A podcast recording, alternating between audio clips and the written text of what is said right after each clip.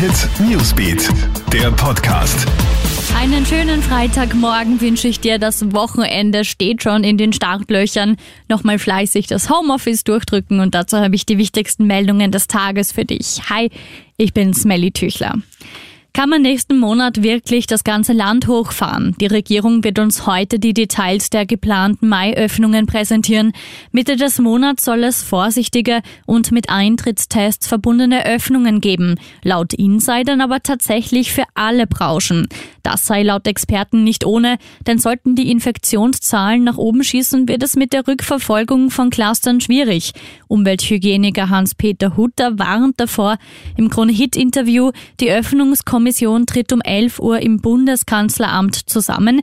Ergebnisse soll es am frühen Nachmittag geben. Da haben ein paar Autodiebe der ganz falsch in den Pkw geklaut. Eine 41-jährige Linzerin dürfte auf einer Sitzbank vor ihrem Haus ihren Autoschlüssel liegen gelassen haben. Wenig später ist jedenfalls ihr Wagen aus der Tiefgarage verschwunden gewesen.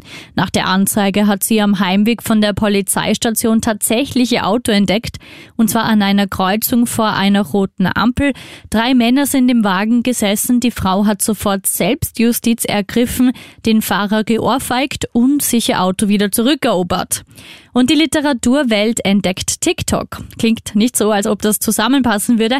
Die App ist ja vor allem für Tanzvideos und lustige Sketches bekannt. Doch unter dem Hashtag BookTok erobert sich die Literatur neue Räume. Statt langatmiger Rezensionen gibt es dort trendige Videobuchtipps mit Musik.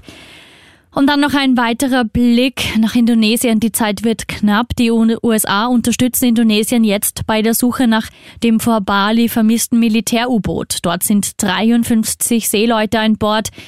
Das knapp 60 Meter lange U-Boot hat Mittwoch früh während einer Übung den Kontakt verloren. Die Uhr tickt. Experten schätzen, dass die Besatzung maximal 72 Stunden in dem U-Boot überleben kann. Auch Australien sagt Hilfe zu. Hit Newsbeat, der Podcast.